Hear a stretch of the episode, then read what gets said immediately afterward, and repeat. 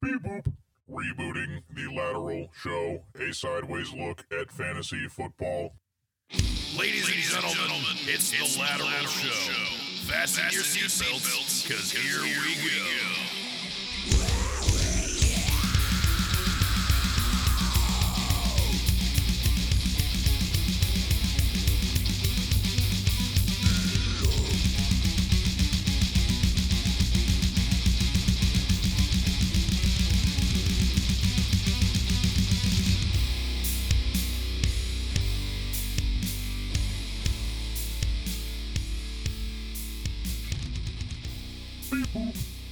And greets, it's The Lateral Show with your hosts, Herms and McLateral.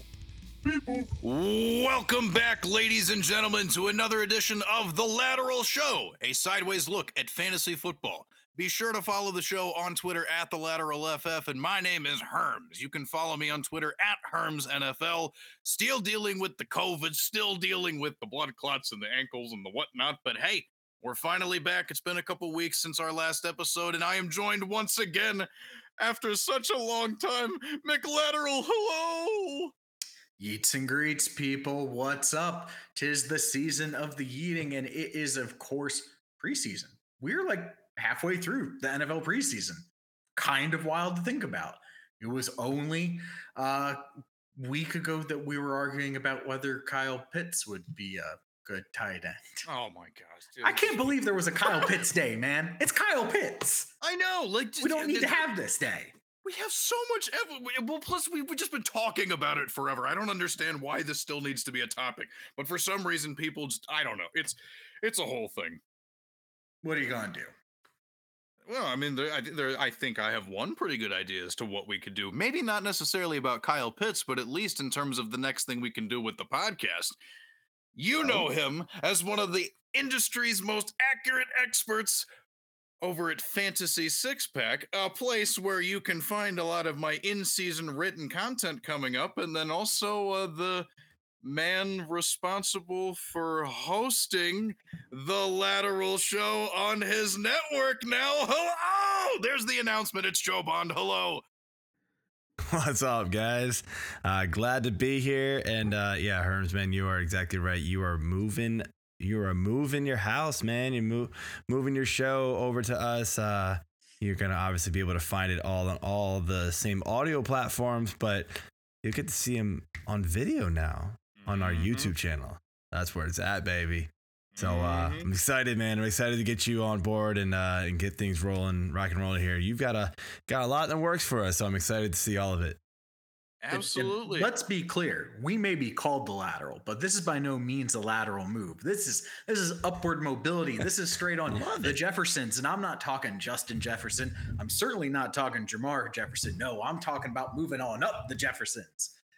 100%. Oh, yes, my dude. And to be clear, listeners, because I kind of awkwardly introduced that, yes, The Lateral Show is going to be joining Fantasy Six Pack. If you missed watching us do live videos and stuff, and you're just like, oh, I love listening to these guys, but what happened to the video content? Why is that not happening anymore? Over at the Fantasy Six Pack YouTube, that's where we're going to be. Dude, we're back. We're going to be on camera again. It's going to be so wonderful. And honestly, Joe, just thank you so much for even, giving us the opportunity to do that and be part of your audience. It's something that we're very excited about. Absolutely, man. Easy decision for me, so I'm happy to do it. Hell yeah, my dude. But I will say, though, there are some difficult decisions that we've had to make in terms of narrowing down our list of players that we are planting our flag on for the 2022 season. But, we came to, deciding who's going to be on that list. We've each picked a player, a quarterback, running back, wide receiver, tight end, and we've also picked a DST. And later toward the end, McLateral has a kicker he wants to talk about. Damn right, I do. We still we play with kickers. So, there's Linda for that. Maybe next episode. But at any rate, that is the topic for the show this week. We're going to plant the flag. We're going to call out our guys at each of these positions. And, if you've been listening to the show long enough, I'm sure you could probably make educated guesses about who we're going to pick. But I think there might be some surprises. So, I don't know. Stick around for the rest of the show. That's going to be the main topic. But before we get going with that, we got some news, and then we also have a quick soapbox on my soapbox from our good friend McLateral. What is up? Well, you know, past 24 hours, I've really been thinking, and like we see all this crazy stuff on the internet every day, just wackos, nut jobs, people just spouting off insane things, doing crazier things. And we just need to not give it our attention. If we do not give it our attention, then it cannot succeed. It cannot grow. It cannot prosper. And I am, of course, talking about the glizzy straw. The fact that we are fueling this hype train is absurd. It's ludicrous. And that man was wearing a Ralph Lauren Yankees hat. And I'm sorry. It was staged and we all bought it. And that's enough of that. Do not give the glizzy straw more of your bandwidth. Do not let these people get you. Jesus Christ. Well, you know, I'm glad that we discussed the glizzy on the show because it will, first of all, anytime you get to say the word glizzy, always so much fun. But then also, yeah, I mean, it was fun. The other thing is I knew you had no clue I was going to go there. Like, not at all. I knew I could, like, just, this one time. Yes, that was pretty good. It was amusing for about 10 minutes, but I definitely got over it very, very quickly. I don't understand why it was even still talked about on the timeline today. Joe, I don't know if you have any thoughts about the glizzy straw that you want to share. Dave is paying and Preston White from Fantasy Six Pack. Oh, yeah. They have posted their own videos doing it because Underdog did a promotion saying that you win something if you're like one of the best videos that are drinking out of a glizzy straw. And I literally would have vomit every single time I see this thing. I'm just like, no, enough. Stop it. Please stop it. It is a waste of a hot dog. It is a waste of a beer. There is no point to this. It's not great. Yeah. It's definitely not great. Bad. But, you know, it's the thing about the internet, you know, with the thing, trends come and go, weird viral videos happen all the time. Hopefully we just never have to deal with it again. That's my hope. That is my personal hope. But preseason hype is forever. That is true. Preseason hype is forever. And that is a segue into you talking about the thing. Next segment. Oh, yeah. A little weird for me to segue into my own thing, but that's what we're doing here. And so we're calling this segment here underreacting, overreacting, you know, smoke or fire. You get the gist. You've done this drill before. Basically, we got a couple guys here, a couple news pieces, and we're going to see if we are going to underreact, overreact, or just the right amount of react to this news. And first things first, because it's probably the most recent of these, and that is that Daryl Williams is apparently reported to be a surprise cut candidate or trade candidate. And I have to ask Herms this news. Are you underreacting? Are you overreacting? Are you doing just the amount? Like, how are you handling this? I think I'm doing the appropriate level of reacting because, you know, even if we just, you know, kind of go back in time a little bit, when Daryl Williams first signed on with the Arizona Cardinals, like there was a void in that backfield with Chase Edmonds moving on to Miami for somebody to step up and be the guy behind James Conner. It's something that they like to do to be able to split up the workload between the two of them. That's not an uncommon thing. And I think we all really enjoyed what we saw from Daryl Williams last year in his stint with Kansas City taking over for Clyde Edwards-Helaire. But there was also... and also has been a consistent stream of beat reporters talking about how Eno Benjamin has been doing a lot better than he has in, you know, recent years in camp and stuff. So the two things kind of happening concurrently make it so that I feel as though, at least, that I'm reacting appropriately insofar as I've moved Eno Benjamin up to my RB52 in my rankings a little bit closer to where I had Daryl Williams before, with the understanding that he's the guy behind James Conner. And I mean, Williams, he's fallen down into the big tier that I like to just call the tier of abyss, where there were one more news thing happening from just being completely irrelevant. So I don't know. That's just my read on it. I don't know. Well, Joe, what's your read on this? How are you reacting to the Daryl Williams news? You know, I'll be perfectly honest. I had a pretty crazy day. My son's been sick and dealing with car issues, so I actually missed this news until you mentioned it before the show. So I've got to give you a reaction, off the cuff here, but I am actually pretty surprised to hear this. I mean, they brought him in, right? And you would think that, he's only guaranteed like $1 million, but still guaranteed $1 million bucks, right? Like, you'd think you'd pay this guy who's been, decent in the past. And really what this tells me is we need to be paying a lot more attention to James Conner. There it is. A lot more attention to James Conner. Let's be real, guys. Like, I don't know. Like, I've already got him RB16. I might have to move him up a couple spots. Like, that's the real deal. Like, I'm not honestly really worried about anybody else behind him too much. I got him bumped up to my RB12. That's just me personally. I mean, McLateral, how about you? I mean, I want to know where you're at with this. I mean, James Conner's been my RB9. So I was already like high. I don't think I'm going to move him any higher. Okay. No, I don't think you could do that either, but that's. I was like, but yeah, I mean, like James Conner, like even as much as I liked Daryl Williams, like Daryl Williams was never going to threaten James Conner in the way that Chase Edmonds did. But the beauty of Daryl Williams is you knew he could be a reliable fill-in if James Conner ultimately got injured.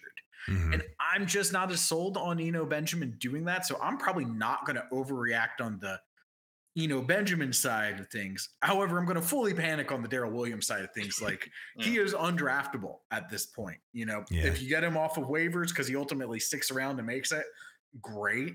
But like there are just better options for you with your draft pick in most leagues. Obviously, if you're in a league deep enough. But at this point, I probably would have Eno Benjamin ranked ahead of him as most likely to be the RB2 in Arizona. So you'd have to be going pretty deep to get to the point where you're going to take Daryl Williams. And unfortunately, I'm left holding the bag in Scott Fishbowl on that one, but it is what it is.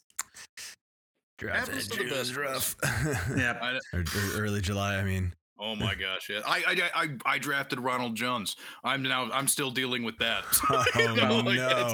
I haven't looked at my team in a while. Hopefully, none of us drafted this next guy because another running back that may be in trouble is Kenyon Drake. But the curious bit is, are we now seeing an increased role for Zamir White, who is the one of two running backs basically brought in by this coaching administration, one of three maybe? Like Kenyon Drake was surplus to requirement, clearly it seems, and wasn't brought in by Josh McDaniels. Josh Jacobs seems to be going a similar route. He's just too good to be simply cast aside the way that they cast aside or potentially casting aside Drake. And so the question, Joe, I will go to you first. How are you reacting to this? Are you going to overreact on Zamir White? Are you going to underreact on Kenyon Drake? How is this going to hit you? How are you going to change your mind on this? I'm definitely moving Drake down quite a bit. Not maybe as far as Williams, but I think, at this point, he's still not signed. I mean, running backs can fill in, they can sign and fill in pretty easily. I mean, it's handball off, see hole, hit hole most of the time, right? Let's be honest. A lot of the talk has been about if Daryl Williams is gone, or the reason Daryl Williams is potentially going is because Arizona's got familiarity with Kenyon Drake, which I don't fully buy into, to be fair, but it has been floating around. That's definitely an interesting take, and I mean, there could be a lot of credence to that rumor there. I could buy into that, but I mean, as far as the rest of this, this Oakland or Vegas, sorry. What? No, Oakland was running the game name. Right. We all wish, man. It's just the Oakland Raiders. Like, it just sounded so much better. That was a terrible attempt at a Berman, by the way. So Zamir White. I mean, you're right. I mean, he is a guy who this administration has brought in. This coaching staff has brought in, but he just hasn't really impressed even this preseason so far. So it's kind of like, I mean, I know preseason, but these are the types of guys that if they're going to get really like a lot of hype, you can't just do it because, oh, the opportunity's there. You got to do it because the opportunity and the performance in the preseason has been there. And it just doesn't feel like it has. So I'm just, yeah, I'm not getting overly excited about Zamir White. I know some are, but I'm not. You know, I'm a little bit more excited about James or Josh Jacobs right now, but I want to say James Conner. But I mean, I'm more excited. Even that's just sort of like, it feels like this coaching staff just really wants to go, because the McDaniels offense wants to go full on committee like in New England, and it really sours me on the whole situation regardless. Yeah, I get that. I personally, I've got Josh Jacobs at RB 21, and I don't think I'm going to move him down. This is a guy who, he has flirted with or been an RB1 pretty much his entire career. So I think to fully sell him out is a mistake, but, you know, there's no loyalty for sure. Yeah, I think I'm going to keep Jacobs about where he is. Yeah. Zamir White, ultimately, like, while he has flashed at times in college, there's a reason he was a day 3 pick, and I'm just not going to overreact to it. Yep. I'm not. There are other guys I can overreact to instead, like Damian Pierce or Brian Robinson, where I just feel more confident that I'm going to get some positive outcomes out of them. Yeah, I mean, but I don't know, though. The thing I'll kind of push back on, at least in just transitioning into my kind of read on it, I was already pretty interested in what Zamir White has shown at times in the preseason already. So for me, like, I'm not really reacting at all simply because, like, I kind of expected he was going to leapfrog Kenyon Drake at some point anyway. But that said, I'm not going to go too far out on a limb, because I do want to inform the listeners that I only have Zamir White as my RB 50. Like, I'm not saying, like, hey, this dude's going to, leap, because there are other rookie running backs in backfields with established veterans that I do have higher. And some of the names that you just mentioned, Malcolm, like, I mean, I have him behind Damian Pierce. I have him behind Brian Robinson. I have him behind even Tyler Algier just slightly. So it's like, it's not one of these things where we can take a look at the Kenyon Drake news and be like, oh, here it is. Because, like, yeah, McDaniels does have, the history coming over from New England. It could be a committee, but, it doesn't really move the needle for anybody in particular, because all it just did was, make it so that the leftover guy is no longer left over. Kenyon Drake was hard to figure out how to value anyway. And now that he's probably not going to be on the team, I mean, at least for my rankings personally, if you're not on an NFL roster, you're out of my rankings, because I only rank like the top 100 running backs anyway, like at least my top one. Yeah. So I have a list that goes to 104. I'm going to try. Very few free agents, to be fair, that merit ranking at this point. Exactly. Like, yeah. I think they're all wide receivers. Pretty much. Yeah. So it's that's the Will Fuller. So when they land, it's like, all right, that'll be all right, most likely. Yeah. Like, so unless it's something like that, I don't have any sort of reaction for those guys. So that's the Herms read on the situation, at least. Well, I think that's... Oh, wait. No, I think we likely have one more thing we have to cover, because apparently Isaiah Likely is the real breakout tight end from this class. No, you Greg Dulcich truthers. No. It's Isaiah Likely that will be taking things by storm. Jelani Woods barely knew him. It's all about Likely, who had a phenomenal game in the preseason, which, as we all know, doesn't matter, and the Ravens haven't lost a preseason game in 22 games at this point. It might even be 23. It certainly will be after next week, when they probably win again, because, again, the preseason doesn't matter. Herms, how are you reacting to the chance that Isaiah Likely might be a meaningful part of this Baltimore offense that, to be fair, is kind of looking for a third target? Like, we kind of know who the top two are going to be, and that's about it. Yeah, dude. And, I mean, we talk about this on the show a lot, just because of, at least, I mean, you no longer live in this area geographically anymore, but where we're from, we're in the DC Baltimore. Exactly. You know, so here's, your essence and aura is still around us, but you know, but living in the sort of DC Baltimore, you know, market, like we see a lot of both the Commanders and the Ravens. Like half the people in our home league are Ravens fans, so we get a lot of exposure to that. And anybody that, you know, watches the Ravens or pays attention to what they do, they will tell you, like, for fantasy purposes, we only think of Mark Andrews, but for like actual practical NFL purposes, they cycle out in and out a bunch of tight ends in that formation. It's one of the foundations of the offense. Like, you know, like Nick Boyle is a name that we, you know, always Mark Andrews was like the tight end 4 when he started his rookie year. Exactly. Like, you know, they have that group of guys that they have different responsibilities, but it seems they've carved something out interesting for Likely, which is why, like, I'm not going to go like super far overboard with it, but like he at the very least, because I don't really rank anything, I think, more than 40 tight ends. Once I get down to 40, I cut it off. I don't think about anybody after that. I put him in my rankings, at least. Like he appears on the list now. Like, where do you have him? Probably like at the very end. I'm going to click over real quick and vamp for a minute, but like that's, you know, the fact that I have him at tight end 32. I've got him right above Dulcich, right below Pharaoh Brown, because Pharaoh Brown's kind of the last starter that I think is remotely rankable. Basically, I mean, sure, there's Adam Troutman at tight end 35, but the less said about that, the better. But so, I think he honestly has supplanted Dulcich for me amongst the top rookie tight end, in my opinion. I mean, maybe, you know, I have Likely at my right next to each other for what it's worth. Gotcha. I have Isaiah Likely at tight end 40, according to my fancy Fantasy Pros widget that appears on our website, thelateralff.com, where you can find my rankings.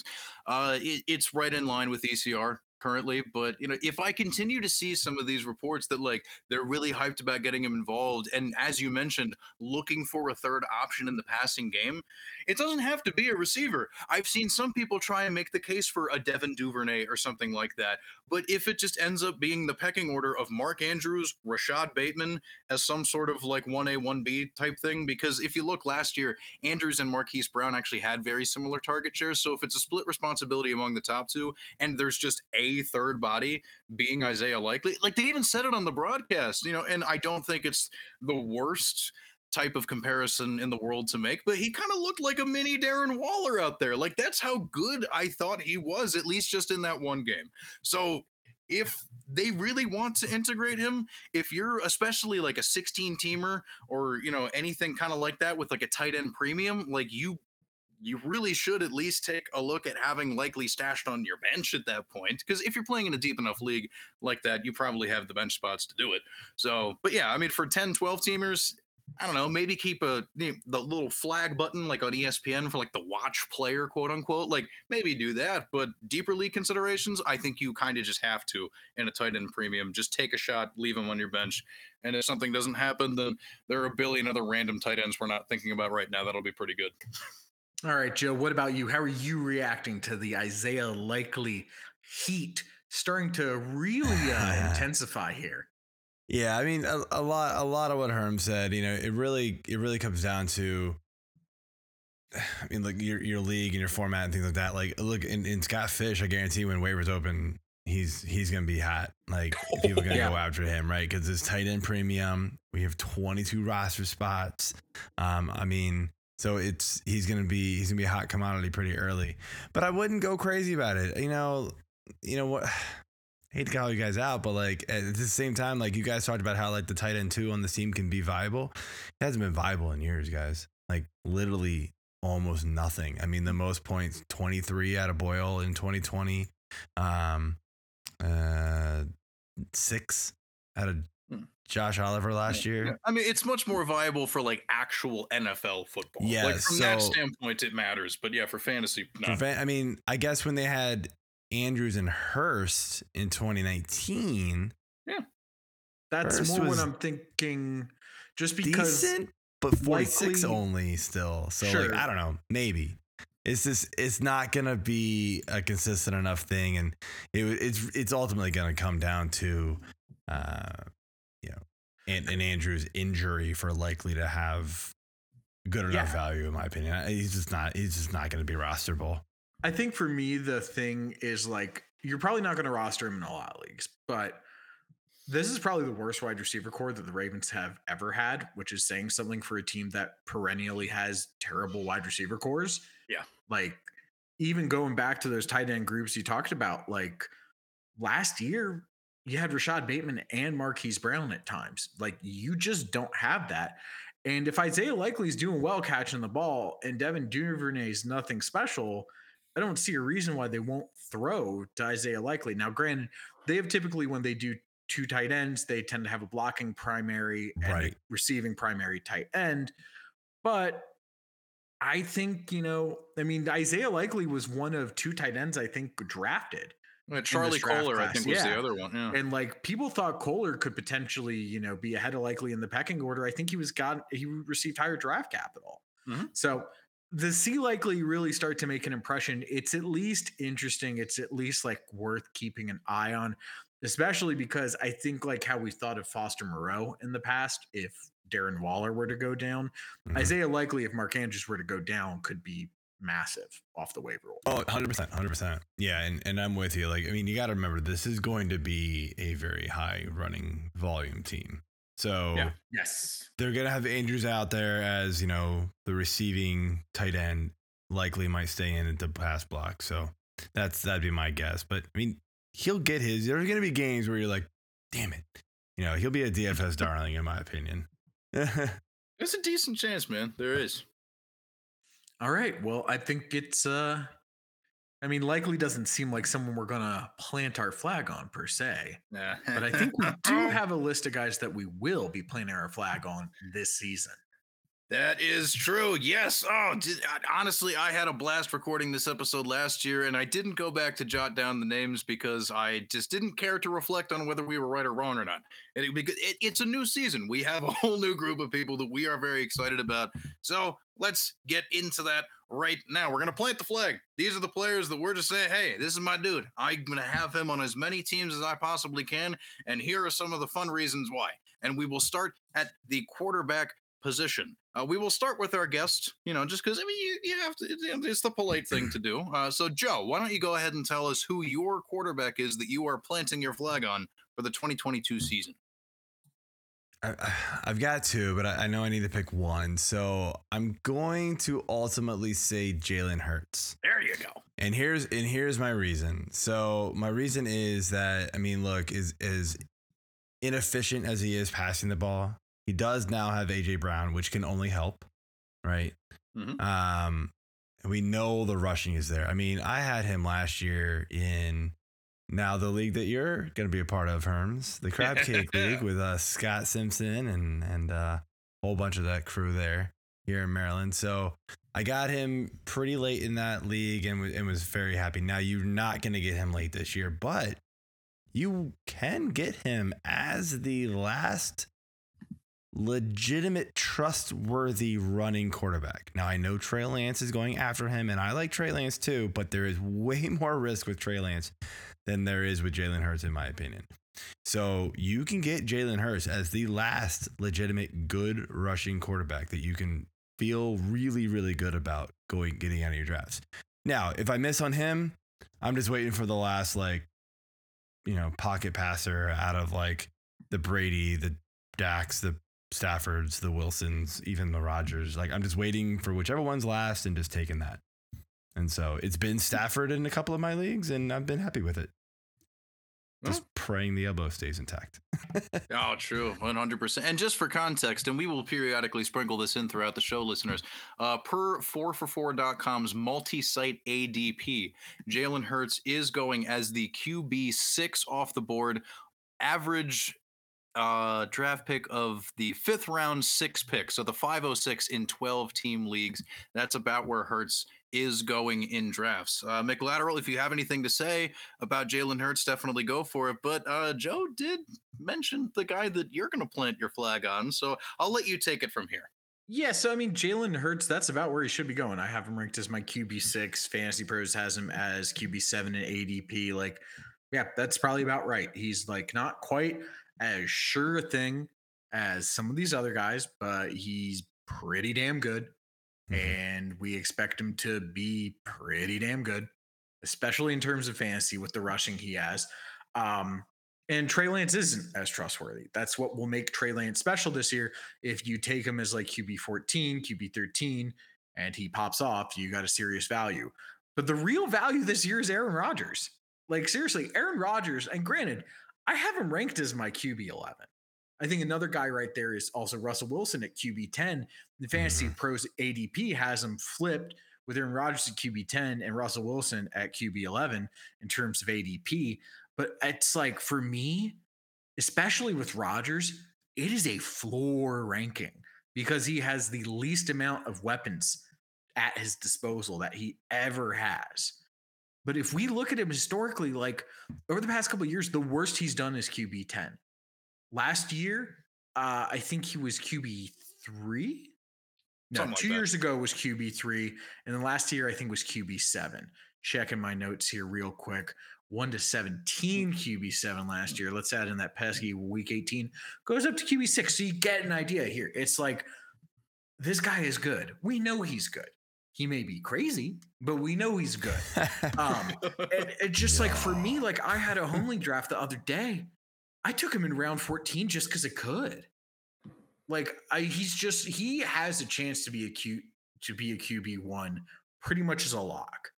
He has a chance to be the QB1 overall, though admittedly, it's pretty diminished, especially with guys like Allen and Herbert able to both sling the ball, and even Mahomes, sling the ball and get some touchdowns with their legs. You know, Rodgers at this age isn't quite doing the scrambling so much that he used to, like a little earlier on, though he still gets like 3 rushing touchdowns a year. So for me, it's just like, yeah, it's kind of a safe bet, but that is the beauty of planting your flag in Aaron Rodgers this year. It's an incredibly safe bet that's pretty much guaranteed to give you even money at worst. Like, barring injury, it's a pick that shouldn't bust. Yeah, you know, and just to, you know, kind of give some context around that, obviously, as anybody who remembers the first 3 years of his career, he sat behind Brett Favre. So, you know, finishing QB 70, 57, and 50 in his first 3 years from 2005 to 2007, yeah, we can easily brush that aside. A total of 7 games over those 3 years. Yeah, so it's like, we know the reason why. But I have it pulled up, just looking at his history. Since becoming a starter, he has finished lower than QB 11. You know, this is per Fantasy Pros here, but that was 2013, the first time he did, finished 24th. That was in 9 games. And in 2017, he got 7 hurt games. Against, 7. So it's like, you know, I am a little bit nervous that because of the lack of weapons with Devonta Adams leaving, they could become a more run-heavy team than they have been in the past. But, you know, you bring it up. I check the notes, I check the stats, and I'm like, well, damn, I really got to stop being so nervous about it. Because he'll find a way. Finds a way. They didn't just give him the NFL MVP the last 2 years for just shits and giggles, you know. Like there's a reason. And he's honestly kind of throwing less than he ever has. Like last year, he threw 531 times. The year before, 526. The year before, 569. Year before, 597. The last full season before that, 610. Like, he has already been doing more with less, and there's no reason to expect he can't continue to do that as long as his throwing mechanic and his vision are fine. And, you know, aside from tripping on ayahuasca, I see no reason for either of those things to change. Yeah, that's true. You know, I mean, it's really hard to discount a player like that because, you know, you see it time and time again over the course of several years, and until they show you that they can't do it, there's really no reason to believe that they can't, which leads me perfectly into my quarterback, boom, that I will be planting my flag in this year. And that is one Mr. Kirk Cousins of the Minnesota Vikings, because I'll tell you what, folks, there's really no reason not to believe in Kirk Cousins. I hear it a lot, you know, it's like, oh, well, you know, he doesn't offer a ton of upside, you know, he's kind of a boring pick, but, you know, every time we do waiver wire stuff in year, you know, like we talk Kirk Cousins is the best option off the waiver wire. He's always the best option off the waiver because he should really just be on your team. So the last time that Kirk Cousins finished lower than QB 15 overall was 2014. Anybody want to guess when he became a starter in the NFL? 2014? 2015. Yeah. So, like, I was gonna say, yeah, you know, since becoming a starter, he's never finished lower than that. And I talk about this in an upcoming article that will be coming out on fantasysixpack.net. Since taking over as a starter in the NFL, he ranks 4th in passing touchdowns with 205, 13th in passing yards per game with 266.3, and 5th in completion percentage, basically damn near right there two-thirds of the time, like 67.7%.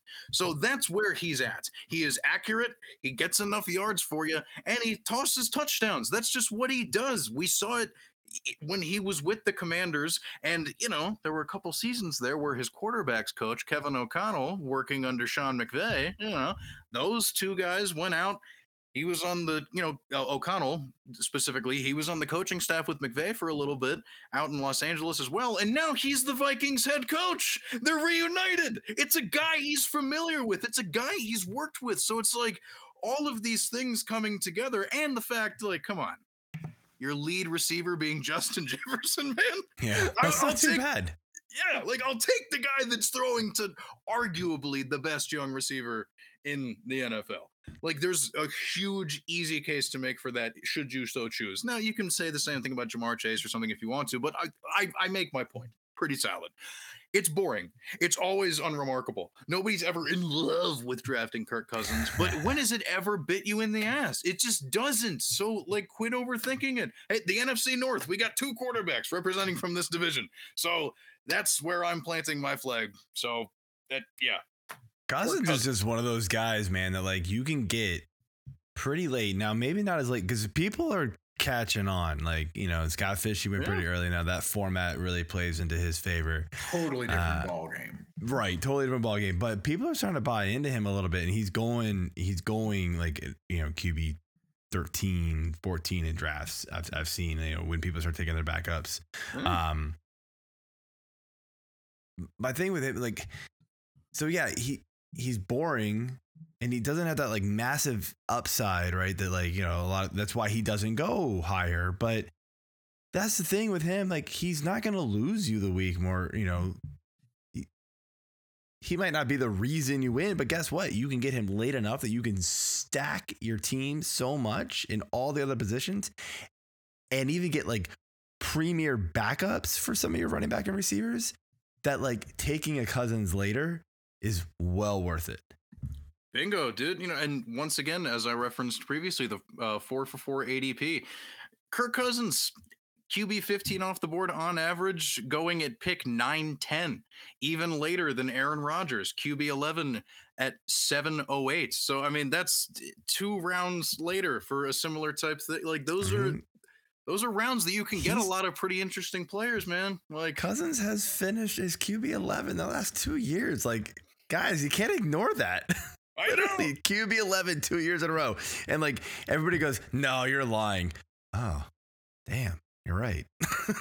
They go look at it. It's just like, okay, sure. Exactly. And that's why we picked 3 really good quarterbacks here. Jalen Hurts, Aaron Rodgers, and Kirk Cousins. That is where we are going with planting our flags this year. Now we can move over to the running back section of things. And McLateral, I will start with you this time. Who is the running back that you are enthusiastic about that maybe recent beat reports are not as enthusiastic about? Teaser. Yeah, those beat reports can suck it. Seriously, it's Breece Hall. Like, why are we overcomplicating this? It's the day 2 running back. It's the top drafted running back from this class. Like, it's Breece Hall. What are we doing? I smell Jonathan Taylor from 2 years ago. What? It's like, the guy was very talented in college. He was pretty much the consensus RB1 coming out prior to the draft. He was the consensus RB1 coming out after the draft. So, like, not a CEH situation where all of a sudden we got stars in our eyes after the draft. Like, CEH was nobody's top running back going into that draft, and then became, like, everyone's top running back coming out of that draft. You know, some Jonathan Taylor for sure, and even a smattering of J.K. Dobbins, but that was, like, about it. And, like, with this, it's started as Breece Hall. It's been Breece Hall. It's still Breece Hall. And we see running backs perform really well in their rookie year time and time and time again. Like, look at the guys he's going that I have him ahead of in my ranks. And you got Leonard Fournette, beat up offensive line, came into camp out of shape, has Rashad White competing for touches with him. Ezekiel Elliott, the wheels have kind of been falling off. Now he may come back healthy. He may get utilized, but like Tony Pollard has not been nothing. Javonte Williams is in a timeshare. Nick Chubb is in a timeshare, and his QB situation is legitimately insane at this point. Aaron Jones has A.J. Dillon competing with him. They're my 16 and 18, and sandwiched in between Saquon Barkley, who we haven't seen a healthy season from. Like, what's not to love about a guy who we know is healthy and a team we know is going to use the running back? And he is good. We all know he's good. Let's not overthink this. That's why it's my RB11, and I feel really good about it. Yeah, and you know, for additional context, I responded to a tweet earlier today and did some digging. I can't remember the name of the author of this article, but it came from Dynasty Nerds, so shout out Dynasty Nerds. Since 2015, 19 rookie running backs have posted a top 24 season, and 12 have produced an RB1 finish, so inside the top 12. This happens pretty frequently, and you know, to kind of put more clarity on the camp reports that I was alluding to, there are some people saying Michael Carter is still the RB1, and even let's suppose it is true even for the early part of a season. You know, Joe, you kind of whispered there for a little bit the Jonathan Taylor type thing. He still had to get past Marlon Mack, which unfortunately the Achilles, you know, him popping it in week one, you know, kind of helped a little bit for Taylor's case, but it still took him a little while. And it's not uncommon. They didn't really use him as much. That's kind of where I was going. True. So it's like, even if it does kind of, or even J.K. Dobbins in his rookie year, like it did take a little while for that to happen, but when it finally hit, and the year-end totals will reflect this running back finished extremely high overall. So worst case scenario, Breece Hall still probably going to be fine. And McLateral, if it works out the way that you think it does, which I also kind of think it does as well, the Breece Hall's really, really good. You know, I bumped him down a little bit to my 13 just because of the Mekhi Becton news. But sure, it's a small fall. He's still awesome. Like, the Jets were kind of a mess last year, and Michael Carter still finished RB29 in PPR scoring with 11 points per game across 14 games, which was better than Saquon Barkley. Yeah. Like, you know, it wasn't again, for Barkley. Am I saying that Michael Carter is a better running back when they're both healthy? No, not saying that. But like, you just like, there is value in this Jets offense somewhere, and someone is going to capitalize on it. And the most likely option is that it's Breece Hall. There's a couple wide receivers that, you know, have a chance, but like Breece Hall will get rushes. He has the ability to catch balls out of the backfield. Michael Carter, like, had health issues last year. Maybe some will still linger. Like, there's just a lot going for him on top of the fact that he's a really good running back. Mm-hmm. So just let this serve as a reminder. Everything I said earlier about the number of rookies that have finished in the top 24 since 2015, it just, you know, don't let the fact that he's on the Jets be a thing. It's the worst argument that people can make. If a running back is talented enough, more often than not, they can overcome whatever quote unquote bad situation they're in with volume. And we kind of think Breece Hall is going to get that. So glad that you decided to plant your flag there. It's somebody that I certainly considered. Joe, you ended up going with somebody that I was like so close to picking because we talked about him on this show a lot, but I figured if I didn't, somebody was going to select this guy to talk about. Yeah, I was so glad when you sent me your list, and I was like, oh, I mean, easy pick for me. It's Travis Etienne. I mean, come on. This guy was, if not, you know, like the best running back coming out of last year, you know, last year's class, it was, you know, the second best running back. I mean, they were like 1A, right? I mean, it was so close. This kid's talented. I know the Jaguars are still sort of a mess, but they're way better off than they were last year. I just do not see a way that he doesn't finish in the, you know, mid to upper part of RB2 and has that RB1 potential for sure. You know, he is a very shifty and very strong runner. He can catch passes. The offense is clearly going to be better. I mean, he didn't even play last year. So, I mean, like, you know, I know there's that risk, but this guy was a premier talent coming out of college. And it's going to show on the field. I'm just, I know there's all the, there are concerns about James Robinson, now that he's not on the PUP and he's going to play, but they don't draft Travis Etienne if they really have a lot of faith in James Robinson, in my opinion. I do think Robinson will be involved, but I mean, how you can count on one hand how many teams don't have like multiple running backs they're going to use consistently, right? So let's be real. It's like 5 teams. So the fact that Etienne's getting buried in drafts, I have him almost everywhere because of it. And I need to stop drafting him because it's almost like too much. Yeah, I mean, you are those people. I am those people. McLateral is those people. We are those people. We've talked about Travis Etienne so much for this exact reason. And, on the show, that the pace of play of a Doug Peterson offense, just it night and day compared to what it was going to be last year with Urban Meyer. The connection he has with Trevor Lawrence going back to Clemson, everything's there for him. I mean, McLateral, is there anything else to say that we have not already said about Etienne over the last, 2 months, I feel like? If you play PPR, there's no reason to be, down on Travis Etienne. Yeah. I mean, honestly, the kind of sneaky thing that I think is kind of fun to do if you really would just want to game the system of ADP, try and look into possibly getting Alvin Kamara and Travis Etienne if you would just want to double down on that archetype, because it's really possible to do here, folks. 4 for 4 ADP suggests Alvin Kamara, RB8, on average being selected at the 203. Travis Etienne all the way down at RB19 at the 409. This is something you can do. Get a couple receivers in between. Yeah, baby. I'm just saying. Just throwing it out there. I'm not going to tell anybody what to do, but, it's something to think about. I've got a league where I paired Najee Harris with Travis Etienne, and I feel really good about it. That's nice. I've done that a couple times too, man. The great thing is, Jaylen Waddle's also my wide receiver 4 on that team. So, gotta love that. And that's the thing, if you can wait on some Keenan Allen, your other receiver, that's just PPR gold.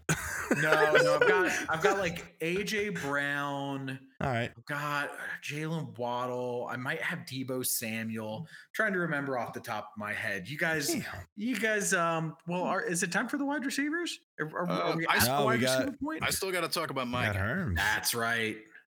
Yes, so, while you go ahead and look for that, I will talk about my new player that I have decided that you do not get to besmirch the name of.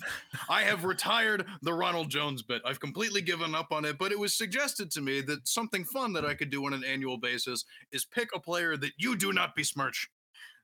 I've moved on to Devin Singletary. This is something that I've talked about on this show, on other shows. I've written about this. To end the year last year, what Devin Singletary was able to accomplish was just so incredible, especially just his breakaway rate, all sorts of things like that. Also, fun fact that I stumbled into looking at it over on Fantasy Data, he faced by far the least percentage of stacked boxes of any running back in the NFL. And I think above anything else, that is the one thing that Devin Singletary has going for him.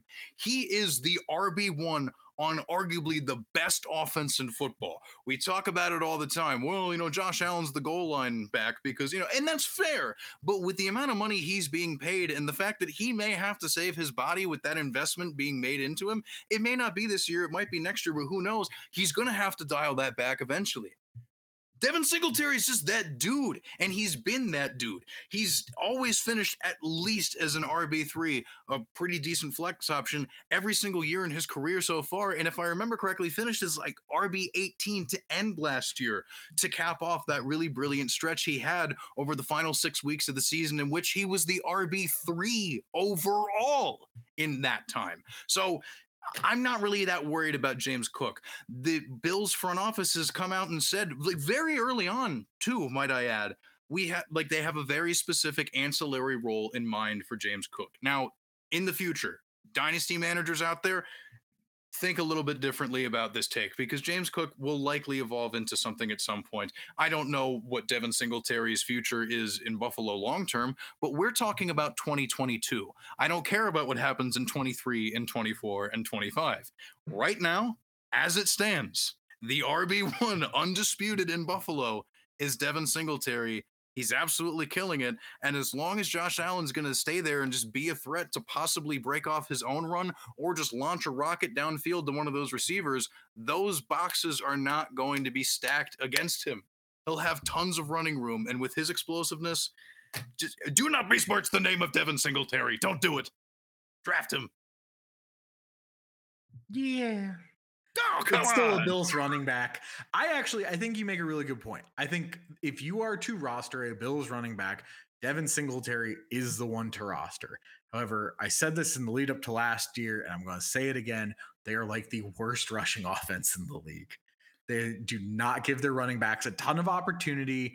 It's not like they pass the ball to them a ton either. And it's just a bit of a nightmare. On the other hand, if you get him cheap enough, he can pay off as we saw him do at the end of last year. So I think your overall point does have merit. I just worry that while he does often finish as a running back three, it's maybe going to be tough for him to finish as a running back two. But I don't, and I will just very quickly say draft him as an RB2 right now. Exactly. That's the beauty of it. That's the thing. Again, Herms makes some good points because of that. He's your perfect either zero RB, hero RB or zero RB target because you can get him pretty late. And he's got that, weekly upside that could, really work out. I'm not a huge fan of that strategy. A little bit more hero RB than zero. And if I know everybody is more familiar with zero, so I'll just explain real quick. Hero RB is when you take one of the top studs in the first round, right? So you've got your locked in guy and then you wait, you build everything else out and then you start drafting the rest of your running back. So you start going after the Singletaries and the Gordons and the, whoever, right? The Naeem Hines, those are your RB2s and threes, and you piecemeal your RB2 together and hope one lands or you find one on the waiver wire. For example, you take Najee Harris, and then you draft Devontae Adams, AJ Brown, Deontay Johnson, Jaylen Waddle, Marquise Brown, and Rashad Bateman, Devonta Smith, and then you sprinkle in some Travis Etienne, some Melvin Gordon. Those were the wide receivers on the roster. How you get with all that? Man, that's awesome. Incredible. My worst wide receiver is Sky Moore. Oh my goodness, that's a good problem to have. But I'm not complaining. It's a good point you make. And, RB30 right now in the 4-for-4 ADP, taken 802 overall. Devin Singletary, he's just there, man. He's floating out there. You don't have to overcommit to it. But being that lead back in the number one offense, in my opinion, I think the Bills have the best offense. Something to consider, something to think about. Yes, best rushing offense, no. But he was okay. We don't have the time in the show to further debate it because we have other positions to get to. But just to summarize once again, the running backs that we have decided to declare: Breece Hall, Travis Etienne, and Devin Singletary. Just got finished talking about those three. We are now moving on to the wide receiver section, which I will start talking about first because we've taken turns. We've done the thing. It's Herms' time to shine, baby. And you know who else has a really good opportunity to shine this year? His name is Michael Pittman Jr., and he plays wide receiver for the Indianapolis Colts. Because I'll tell you what, also something that I wrote about in my upcoming article over at Fantasy Six Pack, dude, look at what Michael Pittman was able to do last year. And then remember that Carson Wentz was his quarterback. We lament all the time the dreaded Carson Wentz. He was not particularly great over the course of the entire season. Towards the middle, he was all right, but at the beginning and especially at the end, he definitely faded. But Michael Pittman was the wide receiver 17 overall in PPR last year. And what Matt Ryan likes to do more so than a lot of other quarterbacks is just lock onto this one guy in his offense. And, we have a tweet from Dave Kluge that I referenced and put inside the article. Matt Ryan has peppered his wide receiver one with an average of 161 targets a year since 2009. I'm not making up that number. That sounds like a really real thing. Now, does that have something to do with the fact that it was Julio Jones and Calvin Ridley for a while? Maybe. But also, mind you, Michael Pittman was drafted. It was either two spots ahead of or two spots behind. Can't remember off the top of my head. But in that draft class with Jonathan Taylor, his draft capital invested in him was rather high. Coming out of USC, he was considered to be a very talented prospect. His dad, if we remember, running back at the Tampa Bay Buccaneers back in the day, it's in his blood. It's in his his genes. This guy is a very talented receiver. So when you just put together the fact that Matt Ryan historically has a tendency of just locking on to one guy, force feeding that player, and look at the rest of what Indianapolis has going on around him. Rookie Alec Pierce, maybe he'll become something, but I don't know. Paris Campbell, the person that we always talk about, well, if he could ever stay healthy, but he never stays healthy. And then the tight ends are nothing to write home about. The only real competition he has in the receiving game are players that play running back, Jonathan Taylor and Nyheim Hines.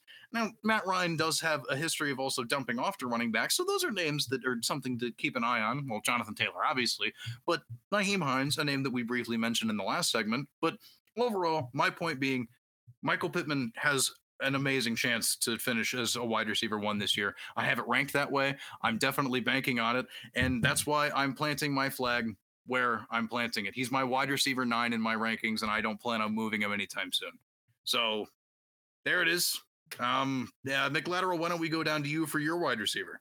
Yeah, I got really nothing to add. He's my wide receiver 10. I think all of that is completely spot on.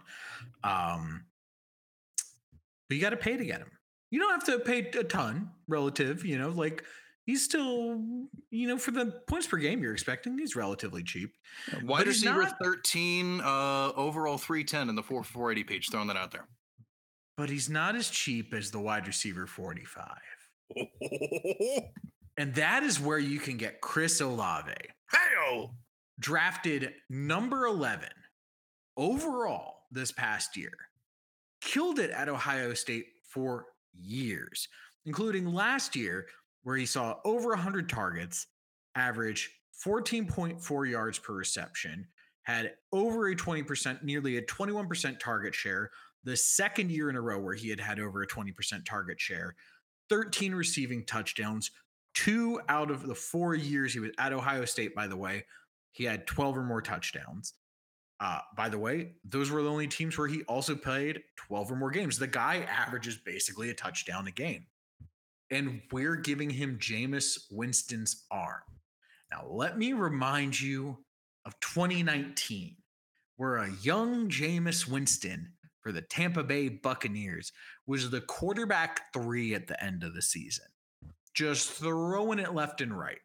And that same year, he supported Chris Godwin, PPR wide receiver 2, and Mike Evans, PPR wide receiver 15. Now, those guys, pretty good wide receivers. Don't get me wrong. But is Chris Olave not a pretty good wide receiver? The dude profiles incredibly well. In fact, he profiles pretty much just as well as Garrett Wilson, the guy taken one pick ahead of him, who everyone also likes. Like college teammate as well. The Saints traded up to get this guy. Like the Saints had the number 16 pick, and they decided that was not good enough. They had to get their guy.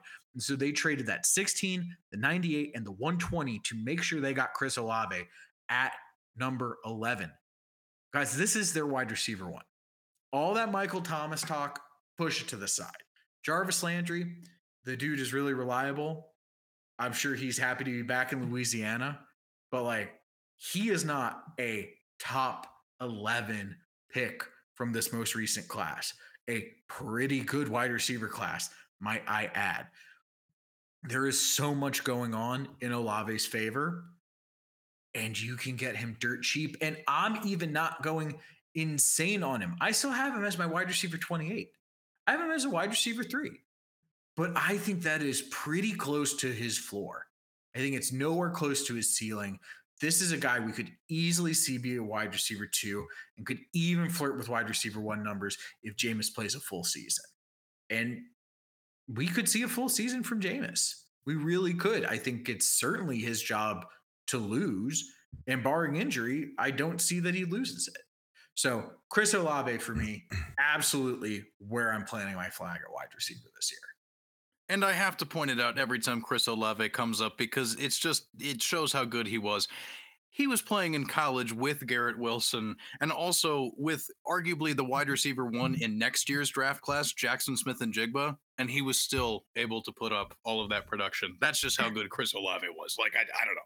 And like people like have this thing against people that don't early declare, and I get that. But let's be clear, Chris Olave could have early declared. Yeah. He just chose not to. Absolutely. Yeah. Ohio State receivers, Yes. Ohio State quarterbacks? Pass. Not so much. Nah, we good there. Who do you have though, Joe? Yeah, so maybe a little bit more boring. But man, Allen Robinson, I'm back in, man. I'm back in. I know some people are just so soured off of last year, and trust me, I was one of them. You know, last year going in, everybody's going, oh, he's quarterback proof. He's quarterback proof. Might not be quarterback and coach proof. Let's put it that way. So like that might have been the deal. And like, look, do I think he kind of gave up a little bit? Yeah. And is that a bad sign? Yeah. But now he signs with McVay and Stafford, and he's got Cup on the other side of the field. And of course that's going to hurt his target, you know, because that's kind of what always bumped him up. But he has never had a good quarterback. Never. So even if he is a wide receiver too on this offense, I still think he can put up easily high wide receiver 2 value. I've got him at, and I use my half PPR rankings, by the way. I've got him at 19. I could easily throw him up at like 17, 16 range. You know, he's right there with all those guys, you know, the Waddles, the Johnsons, the Mike Williams, the Brandon Cooks, the McLaurins. You could like put them in, you know, put them in a boggle container and just throw them out and just be like, all right, whichever one lands first wins. You know, like they're all kind of right there. And I'm telling you, Allen Robinson's going to have a lot of wide receiver 1 weeks. He's going to be plenty good. And he's one of those guys that is the reason why I'm waiting a little bit more on receiver. Like I kind of want to go grab 2 running backs a little early just to like get them, because I know I can get a potential wide receiver 1 in Allen Robinson later on this juggernaut of an offense of the Rams. So I'm back in. Let's do it, baby. I don't blame you, dude. Oh, of course, dude. Like wide receiver 22 in the 4-for-4 multi-site ADP, you can get him on average in a 12-team league draft at the 510.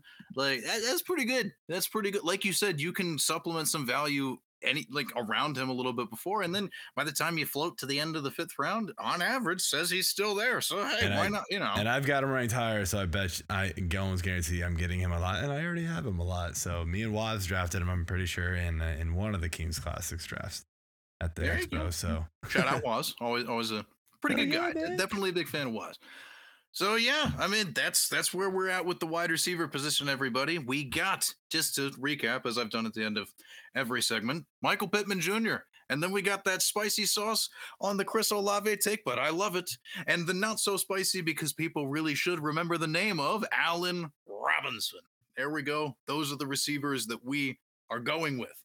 Now we get into our last position of, you know, like huge importance, because we will wrap up with our DST picks for those of you who play in those leagues. And then we get the fun McLateral kicker bonus, but we have to do tight end first. That is the position that we have to go with, because it's the tightest of ends in terms of the important skill position players that we use for our lineups. Joe, we will start with you. Who is your tight end that you have decided is going to be your guy this year? So I'm going to put a little asterisk next to this and say my tier of tight ends that I'm really comfortable drafting and I've been targeting a lot is that Schultz, Hawkinson, even the Zach Ertz range, right? Like, or Goddard range. Like that's kind of where I'm at. Or is it Ertz? Blank. No, I flipped those up. They're like right there. Sorry. Yeah, it is Goddard. And I got it in her. So like, but it's more the Hawk and Schultz. Like that's where they're going. They're kind of going back to back in most drafts. That's kind of where I've been going more, like for whatever reason. I just kind of like them as like a tier break. However, if you are waiting on tight end, which I'm sure I will in plenty drafts, it's Irv Smith Jr. You're bringing in McConnell. You're bringing in, you know, this new offense. We already like Kirk Cousins, right? They got Jefferson. Thielen's still there. But, dude, if this guy can just stay friggin' healthy, I think he's going to be amazing. I really do. The talent is there. We've seen it in the games he plays.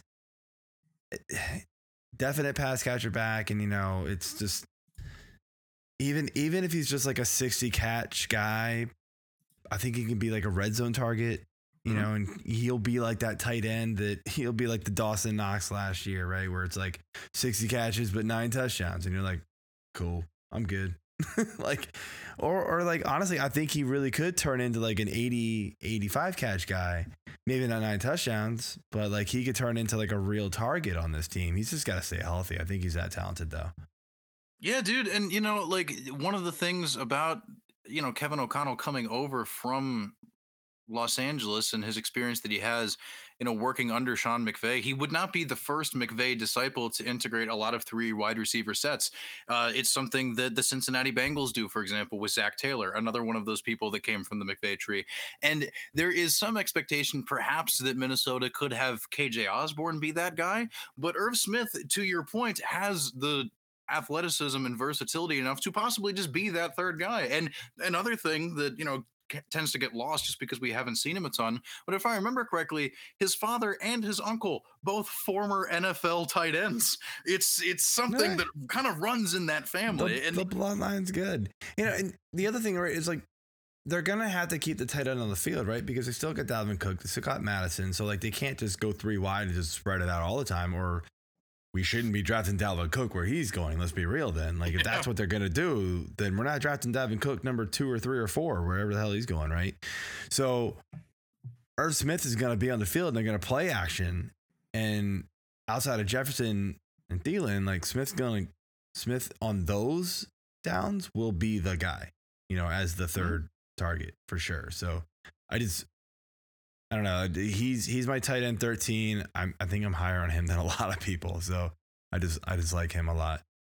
And you know, I certainly don't blame you. It's a young tight end. We haven't necessarily seen him put it all together yet, but we've seen flashes. He's my tight end 13 as well. But you know, a lot of those same descriptors that you described Irv Smith with, I think can pretty fairly be said to, you know, the player that McLateral has as his pick as well. But maybe a little bit more that we've seen in the past. And I know you've talked about it on previous episodes, so why don't you bring it up again here for the listeners? What if I told you that you could draft a tight end who is a former first-round pick who last year finished tight end 9 in PPR, the year before finished tight end 8? Would that be something you're interested in? Sure. Because that's exactly what Noah Fant is. Noah Fant is a former first-round draft pick. He is 24. He will be 25 this year. He has seen 90-plus targets the past 2 years. He has finished as a tight end 9 or higher the past 2 years. And in that time, his quarterbacks have been, wait for it, Drew Lock and... I don't know. Teddy Bridgewater? Ugh. And we're now worried that his quarterbacks are going to be Drew Lock and Geno Smith? Like, I think the meme is same, but different, but also the same. Nothing has changed for Noah Fant. All that has changed is the color of his uniform. That's it.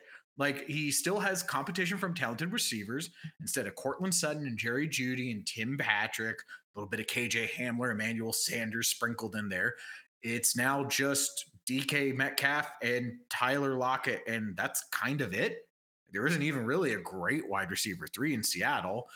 The pass-catching backs are fine, but like Rashad Penny and Kenneth Walker, for that matter, neither of them would be considered an elite option out of the backfield on that front. And again, all Noah Fant has done has performed well with crappy quarterback play. So I don't get what the panic button is for. And even me, like, he's finished tight end 8, tight end 9. I only have him at tight end 12. But like, the average draft position has him at tight end 15. And frankly, I think that's higher than it's been the entire offseason, like according to Fantasy Pros. And really his average there is 16.5, but that ends up being the 15th highest average, you know, just because of how that all works out. Noah Fant is like playing with house money. You can get him for nothing. You can get him basically for free in your drafts. And he is probably about as close to a lock outside of the truly elite guys to be a top 12 tight end this year.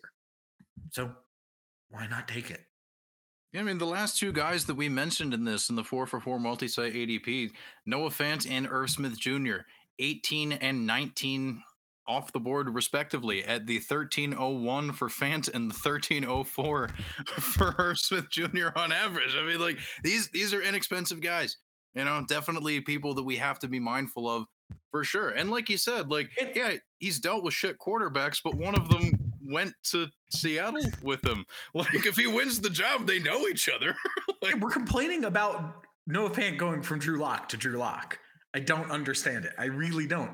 And, like, I will tell you, like, there is a serious advantage for just punting until you get Fant. Because, like, that roster that I read out to you where it's like I got Etienne and I got Harris and I got all those stacked wide receivers, my tight end's Noah Fant. And you know what? I got him for nothing. And it's great. I don't have to worry. I'm not that worried. Like, is he going to be last year's Dalton Schultz? Probably not, if I'm being honest. That's probably going to be, well, someone that we're going to talk about very soon, I think. But is he going to be top 12? Yeah. I think there's a really good chance he's going to be top 12, and you're going to have paid nothing to get him.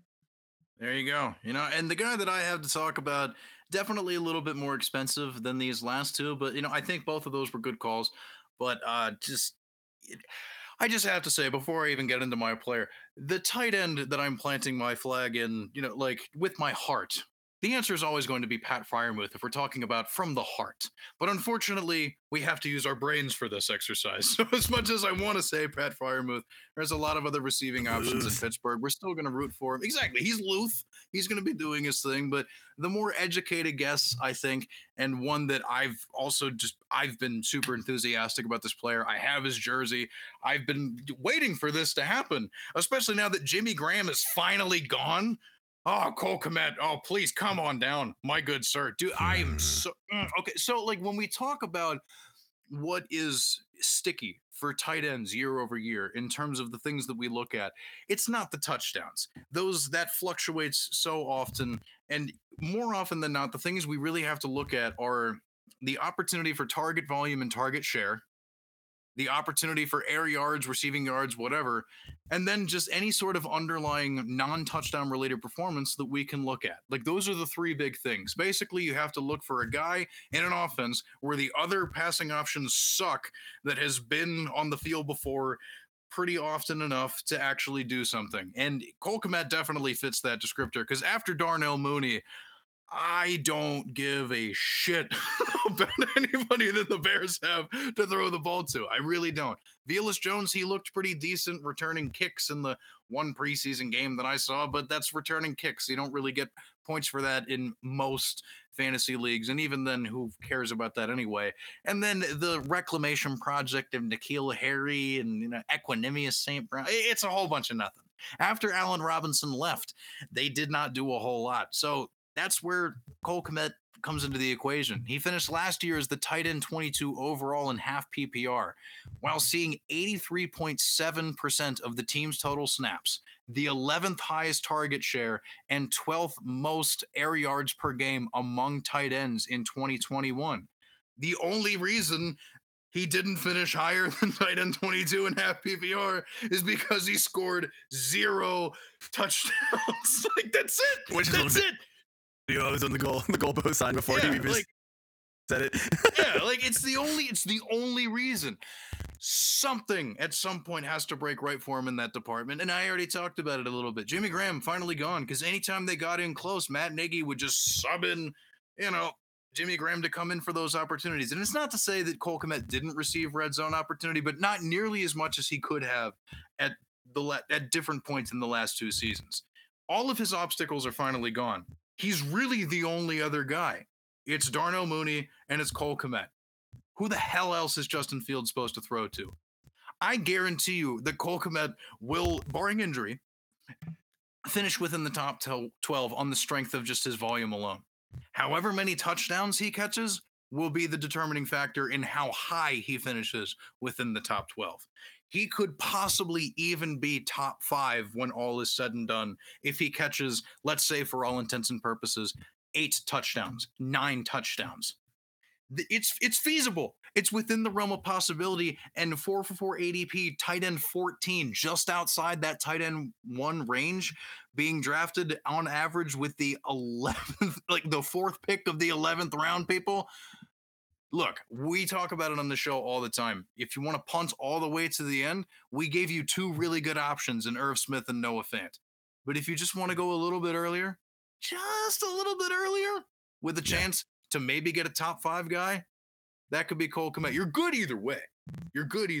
So that's where I'm at with that. I don't know. I mean, just Cole Kmet. Thank God. We've been waiting for this. So just to recap, as we do, Cole Kmet, just got finished talking about him. Noah Fant, just got finished talking about him. Irv Smith Jr., just got finished talking about all three of those tight ends we are planting our flags for in the 2022 season. Now, to wrap up, we will kind of speed this part up quickly because not everybody plays in a league with defense and special teams. But, you know, enough people do that, you know, we'll try and give maybe 30, 45 seconds on the teams that we selected. So I'll just start off with mine really quick. The Philadelphia Eagles start off with a fairly easy schedule. They also get to play the Commanders twice a year. They also get to play the Giants twice a year. And on top of already having a pretty good secondary with Darius Slay, they signed James Bradbury on the cheap to be their second corner. That's going to be a pretty good shutdown against opposing receivers for division matchups specifically, but even just no matter who they face. And then I think they did a pretty good job of addressing the front seven through the draft. I mean, the fact that Nakobe Dean slid all the way down to them where he got him. And then what was that guy's name? The defensive tackle, the one that ran that really fast 40, like that guy. I can't remember his name, but they drafted him to, you know, sit and develop a little bit behind Fletcher Cox. And even at Fletcher Cox's age, still an effective player. At least they have a guy that can rotate in for him. So, I mean, I'm going with the Eagles defense, man. Like, they really have a lot going for them. It was a stout unit last year that did a lot for people, and I don't see why they can't do it again. Jordan Davis, that's the other name. There it is. Okay, I knew I could pull it up if I looked through quickly enough. Like, they're good, man. They're a really solid defensive unit. So if you're looking to stream early in the year, definitely go with them. And if it keeps going for them and they pop off, then good for them. So McLateral, who do you have for your DST? So I like the Cleveland Browns. People have talked about it. Like, the Cleveland Browns have a pretty easy schedule to start the season. It's not like the craziest pick. You know, there's some people that definitely rank them high. There's some people that even rank them higher than me. I have them at DST 7. But you got the Panthers, the Jets, the Steelers with who knows who their quarterback is, the Atlanta Falcons. Like, you get a couple like rough spots after that. You got the Chargers, the Patriots, and the Ravens. But like, I don't need to necessarily use them at that point. I can cut bait, be done with them. And there's like talent on that defense as well. There's like, you know, there's something to be excited about. There's a chance that they can take advantage of some really easy matchups. So it's not so much a full season plant my flag. I would say for something like that, you know, I'd be much more interested in planting my flag in the Bills, the Patriots, or the 49ers, probably about the only teams I'd expect to keep season long if you do that sort of thing. But if I'm just looking for a team to stream real early on that's dirt cheap, I'm going with the Browns. There you go. Definitely a good call on that one. Joe, who do you have as your DST unit? I'm going a little post-hype sleeper pick, I guess, here. Washington Commanders. I mean, this was a top-notch defense in 2020 last year, just completely melted. Like, I have no idea what happened. Well, and if I remember correctly, then 2018, also a top-notch defense. Like, they kind of do an every other year thing. I mean, they are... Look, they've still got the talent. I mean, you look at their front line. I mean, Montez Sweat, De'Aaron Payne, Jonathan Allen. You know, I know Chase Young is unlikely to start the year. Is he actually on the PUP? Yeah, they put him on the PUP. Yeah, so he's on the PUP now. So he's out at least 4 games. So, but I mean, like, once he comes back, I mean, like, come on, that dude's a monster. We all know it. But I mean, like, the secondary got exposed last year. I think it was there were some injuries up front. And they played the wrong coverage a lot of times. Like, the coaching staff will figure this out, I think. You know, I mean, they've still got some really talented guys back there. William Jackson III, as you mentioned to me, Herms, when I mentioned them, you know, in our notes. Kendall Fuller, go Hokies, gotta do it. You know, these guys are good. And you know, even if you don't think the secondary is good, like an average secondary can be really good because the front seven is super good, and this is a still very good front seven, especially when Chase Young comes back. So I think we're going to see a bit of a bounce back, and they are getting drafted. I mean, you don't have to draft them. You can just wait till they're finally, you know, until Chase Young comes back and goes, okay, fine, I'll take him now. And that's probably what you should do. But I think they're going to be a very viable play this season. And for you IDP players out there, linebacker Cole Holcomb, very underrated. Very underrated. He does rack up a lot of tackles. He really does. I've had him on a couple IDP teams, and like that always pays dividends. Also, Cam Curl. Want to shout out last year? Yeah, got to float that out there. Yeah. So those are all pretty good picks. We got the Philadelphia Eagles, the Washington Commanders, and the Cleveland Browns as our DST picks. To round it out, because McLateral, you're very passionate about this. You've always been adamant about including some sort of kicker conversation. Absolutely. I don't have one. Joe doesn't have one, but you do. So share with us your kicker. Yeah, so Jake Elliott is free. Like, when I say free, I mean, we're talking about kickers. You don't have to roster more than one kicker. Jake Elliott is currently going as kicker 19 in Fantasy Pros ADP.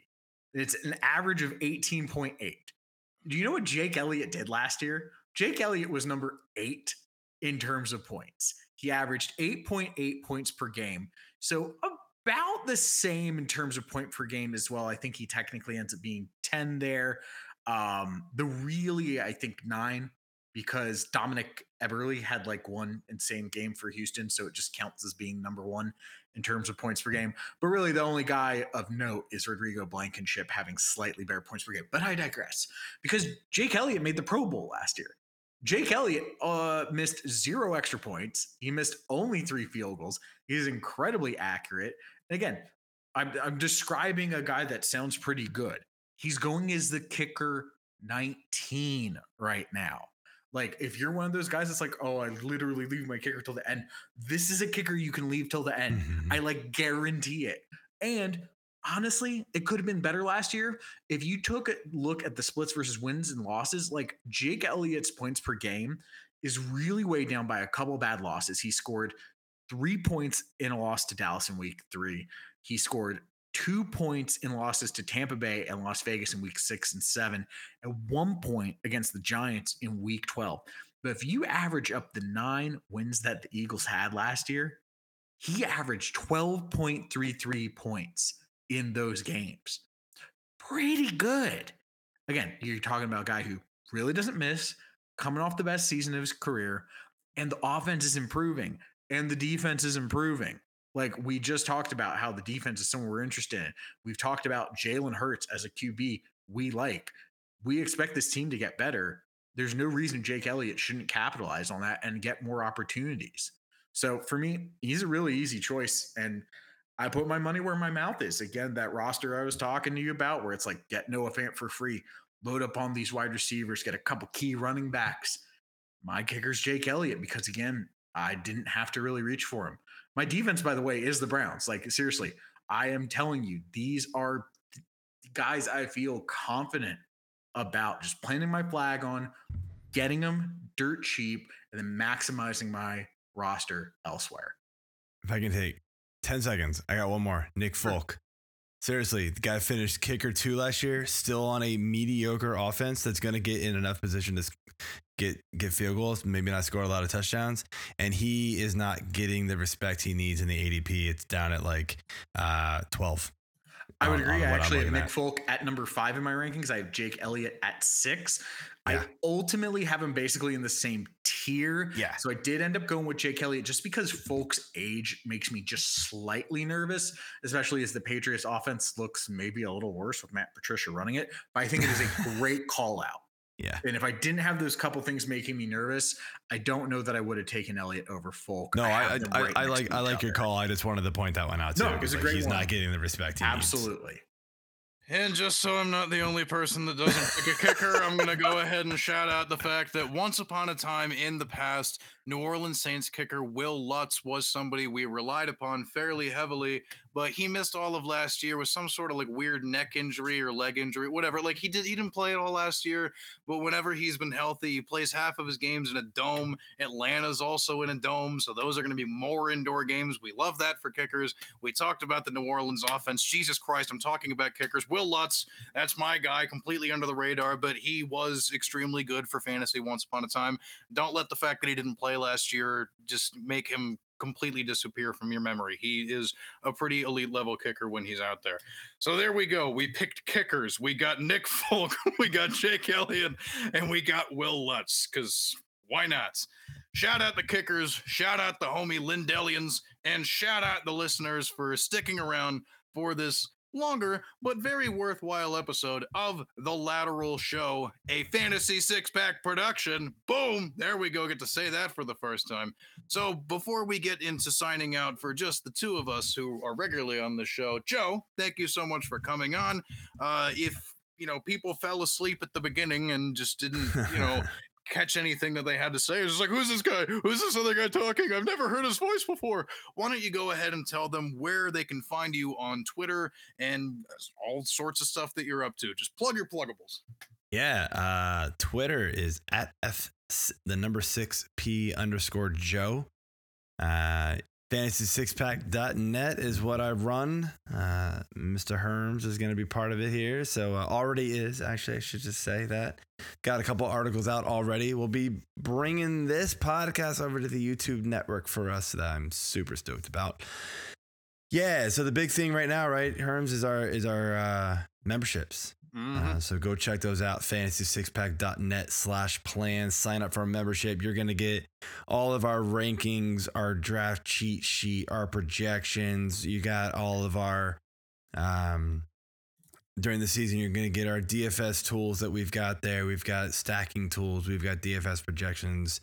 We're going to be throwing a super duper deep waiver wire article back there too. So, that by written by Mr. You know who, and if you were watching the video, you see him dancing right now. So I think you guys figure that one out. And we got a whole bunch of other stuff that we're gonna be putting behind there too. So it's definitely worth it. The biggest draw, by the way, which you guys gotta join it if you sign up, is our Discord channel. You're gonna get direct access to me, to Herms, to everybody else. You know, we've got Dave Eddy, who just racks up the money. Like, if you don't follow Corporal Eddy on Twitter and to see how many times he posts screenshots of his winning DFS nights, it is unbelievable. This guy, you need to get access to him. He's willing to answer any and all questions for you and just teach you at the same time. So that's where it's at, guys. Like, that's where you're going to make the money back and then some. So join it. We appreciate you guys joining, and thank you guys for having me on tonight. Absolutely, for sure. It's our pleasure. We are very enthusiastic about being able to, like you said, just be part of the Fantasy Six Pack Network there and get more of our stuff out there, which leads me into talking about myself before we hand it over to McLateral, because I once again want to reiterate, I got some really cool stuff planned for waiver wire articles, some of which is going to be behind the paywall, so you do kind of have to subscribe to find more of that stuff. I'm going to be contributing that. I'm also going to be contributing some thoughts that I have for picks over at Thrive Fantasy, because I have a new sponsorship deal with Thrive Fantasy. Yes, if you use the promo code HERMS when you sign up and make your first deposit, they will match 100% of your deposit up to $100. So if you put in $100, boom, you get $200 on Thrive Fantasy. It's a lot like your kind of classic DFS stuff, but it's mostly just based around prop bets. So if you're a little intimidated by traditional DFS experience and you just want to go with something a little bit more relaxed, a little bit more familiar, Thrive Fantasy is the thing for you. Once again, promo code HERMS will get you that 100% deposit match. So I'll be writing about those picks. I'll be writing about the waiver wire over on fantasysixpack.net. I will also be contributing my absurdity checks once again to Football Absurdity. Shout out Jeff Crisco. He's been on the show several times. We love him to death. But then also this, The Lateral Show, and on Twitter at HermsNFL. That is what I do. McLateral, hello. Please tell the people where it is they can find you and the things that you are up to. Well, it's your boy McLateral, aka McLateralFF on the Twitter. You can find me on Twitter at McLateralFF, and you can find me on Twitter at MacMcmillanATL, which is my main Twitter handle these days, where I'm dropping all my latest thoughts and all the latest articles I'm writing over at Tom's Guide, which is my day job. I'm a tech writer, dropping some latest news, like, do you have Android Auto in your car? Is your Android Auto not working? Well, if you read the articles I write, you might know why that is. Fun fact, it's actually really not that fixable. So it's going to be really interesting to see what Google does about that. But I digress. As far as fantasy goes, feel free to, get in the replies, shoot me some DMs, whatever it is, over at McLateralFF. I still handle some fantasy content over there, such as The Lateral Show, which, as Herms and Joe have mentioned, is now a Fantasy Six Pack production. And I'm super stoked to join the fam on that front, and excited to, join in this Thrive Fantasy as well. I actually did a couple of Thrive Fantasy articles when I was writing for Ball Blast Football last year. So I can confirm that it is a lot of fun. And yeah, I think that's really it for me. Just putting my head down. Apple's gonna have some stuff coming out, so that's definitely occupying a lot of my time, but the time that I have left is all about the fantasy football. That it is, yes. So make sure you tune in next week, because next week we will be in video form and podcast form and all other types of forms, and hopefully it'll be a lot more effective than the Android Auto thing, because that sounds like a really big problem. Importantly, real quick, Jonathan Garibay is kicker 9 right now in my rankings. He's likely going to be the Dallas kicker, and Dallas has produced like a top 10 kicker like all of the past handful of years. He already got cut. Did he get cut? Yeah, I've been trying to find out. The other guy, Brett Maher, is the only guy they have now. Maher's the guy. Okay, because I've been trying to find out if he got. Beep boop. Follow The Lateral on Twitter at The Lateral FF. Beep boop.